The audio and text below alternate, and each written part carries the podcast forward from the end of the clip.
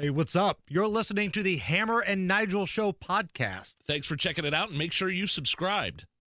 Hammer and Nigel. Can you believe these characters are weirdos? On 93 WIBC. So let's rock it! My name is Nigel. Jason Hammer writes over there, and Hammer, um, lots of devastation in southwest Florida after Hurricane Ian. Yeah, man, seeing some of these pictures on social media today, It's crazy. It's it's sad because that's a place that I've gone to vacation a lot, up and down that Florida Gulf Coast. I know you've got a trip to that side of Florida coming up next week, Nige, and the sobering part of this was this morning when the Lee County, Florida sheriff was speaking with Good Morning America on what the death toll could be. So while I don't have confirmed numbers, I definitely know the fatalities are, are in the hundreds. Um, there are thousands of people that are waiting to be rescued, uh, and again, cannot give a true assessment until we're actually on scene assessing each scene, and we can't access people. That's the problem.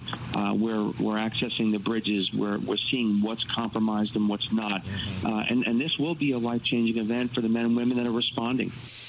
That was on Good Morning America. I, he seemed to. That was again. That was the sheriff, uh, Lee County, Florida. Um, he seemed to um, take a more uh, cautious tone about the possible death toll later in an interview with CNN, saying, "quote I don't know the exact numbers.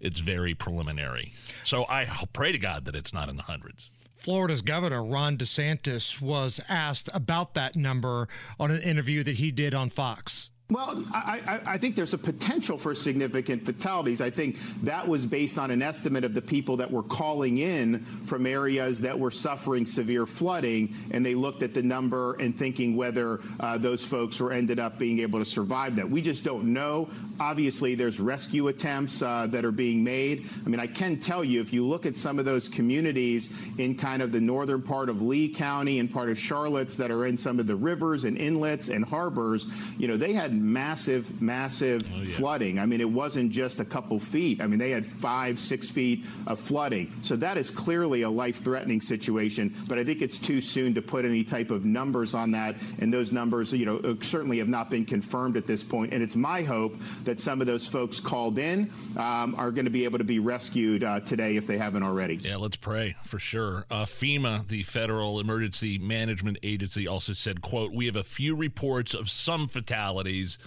Uh, we know from the sheriff and from some of our other reports that they expect the number to go up."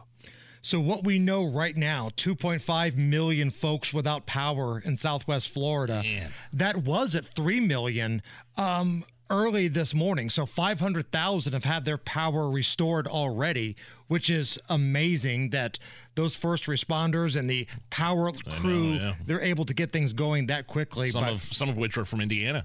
Yeah, Task Force One has made their way down, uh, but I'm seeing tons of photos of downed power lines, deep standing water, uprooted trees.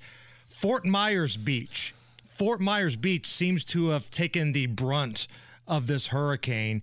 Some of those pictures, it looks like a bomb has gone off. Yeah, Fort Myers, Charlotte County, Marco Island, where I was just at a few few months ago, all had curfews last night. Um, Southwest Florida has been devastated for sure.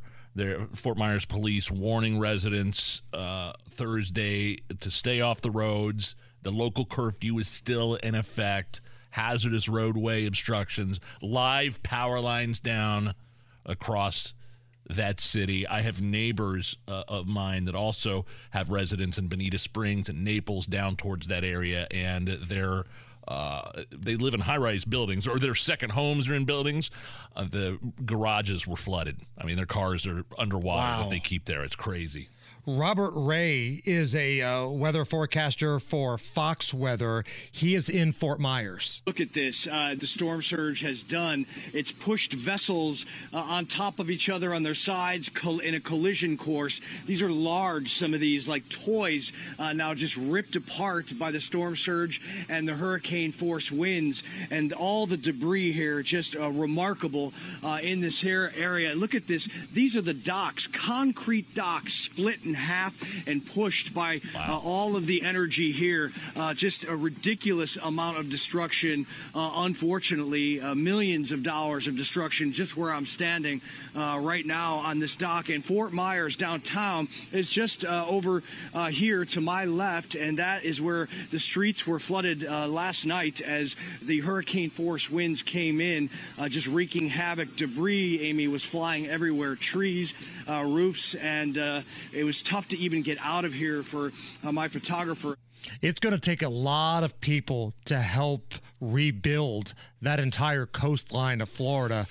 Uh, they've done it before. They could do it again. Unfortunately, you live down in that area. It's so beautiful. I've been down there several times, and that's it. it you know, these these things are rare, but man, when they happen, it just seems like it is. It's too overwhelming and too. I I mean, the uh, word apocalyptic comes to mind. Uh, we had our friend on the air yesterday, uh, my buddy Marco, who is radio personality. He's based out of Florida now, calling from Tampa. He decided to stick it out. He and his family. He's got a rather large family down in Tampa. Um, just an update from him. It seemed it seems like you know places like Miami Dade kind of escaped the. Uh, the hurricane, Tampa St. Pete area kind of escaped the hurricane. So I asked him how he was this morning. He said they never lost power where he was at in, in, in Tampa, although his next door neighbor uh, their giant tree fell down uh, in their yard. So some places uh, it missed and they got lucky. Other places, Southwest Florida, Marco Island, Fort Myers, Charlotte County, uh, really, really devastating.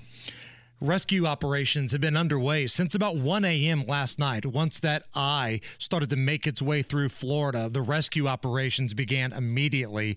Once again, here's Florida's Governor Ron DeSantis. I want to thank the 26 states that have sent us support, uh, including Tennessee, Virginia, Montana, New York, Colorado, Indiana, New Jersey, and Georgia. I just spoke with Kay Ivey from Alabama, uh, and she's uh, supporting uh, sending uh, some Black Hawk helicopters down to help. Uh, Governor Bill Lee in Tennessee fast tracked a request that we had from Tennessee. We appreciate that. I was also able to speak with John Bell Edwards from Louisiana. They've helped us, but he said, hey, we've got a lot of experience in hurricanes recently, so these guys are good. Ask us. We want to send more. And so we really appreciate uh, that consideration. So now, keeping our eye on this storm as it makes its way through the state of Florida, it's going out to the Atlantic. And now the coastline of South Carolina has hurricane warnings in place because this storm could spin back and it's expected to make landfall in Charleston, South Carolina Friday morning could be a category one at that point, substantially uh, substantially diminished, but still, that's a category one hurricane. That's how strong this thing was. It went through the state, went out to the ocean, and now it's yeah, spinning back, and it's still a cat one. Did you see the the? Did we talk about this on the air yesterday? The Florida reporter. I think she's in. Actually, I think she's in Manatee County, where I'm. Uh, uh, I think I'm going next week. I'm not sure. She, she was. She had put on um, a condom on her microphone while she was re- broadcasting live in the hurricane. Did you see, did you see this? She did this not because she was trying to make some sort of, you know, political point or some sort of stance on, you know, reproductive rights. She didn't want her microphone to get wet. So she thought, you know what? What better way to protect my it. gear than by using a condom on the microphone?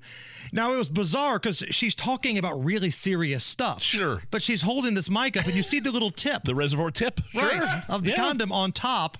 She did a video on social media to address uh, what became a viral moment. A lot of people are asking, what is on my microphone? It is what you think it is. It's a condom. It helps protect the gear. We can't get these mics in the wind. There's a lot of rain, so we got to do what we got to do, and that is put a condom on the microphone. This hurricane report brought to you by Trojan Magnum.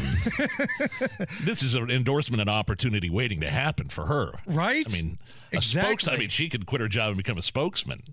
Now, most reporters that I've seen have like Ziploc baggies over the mic Sure, or yeah, something like that. I've never seen the condom on the mic. It makes sense. I wonder if she's kind of gal that just carries a few on her just to have around in case, or she had to make that purchase specifically for their their job duties.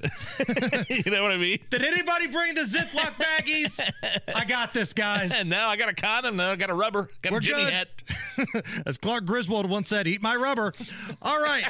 Be sure to catch us every weekday, 3 to 7 on 93 WIBC or subscribe and get it right to your phone.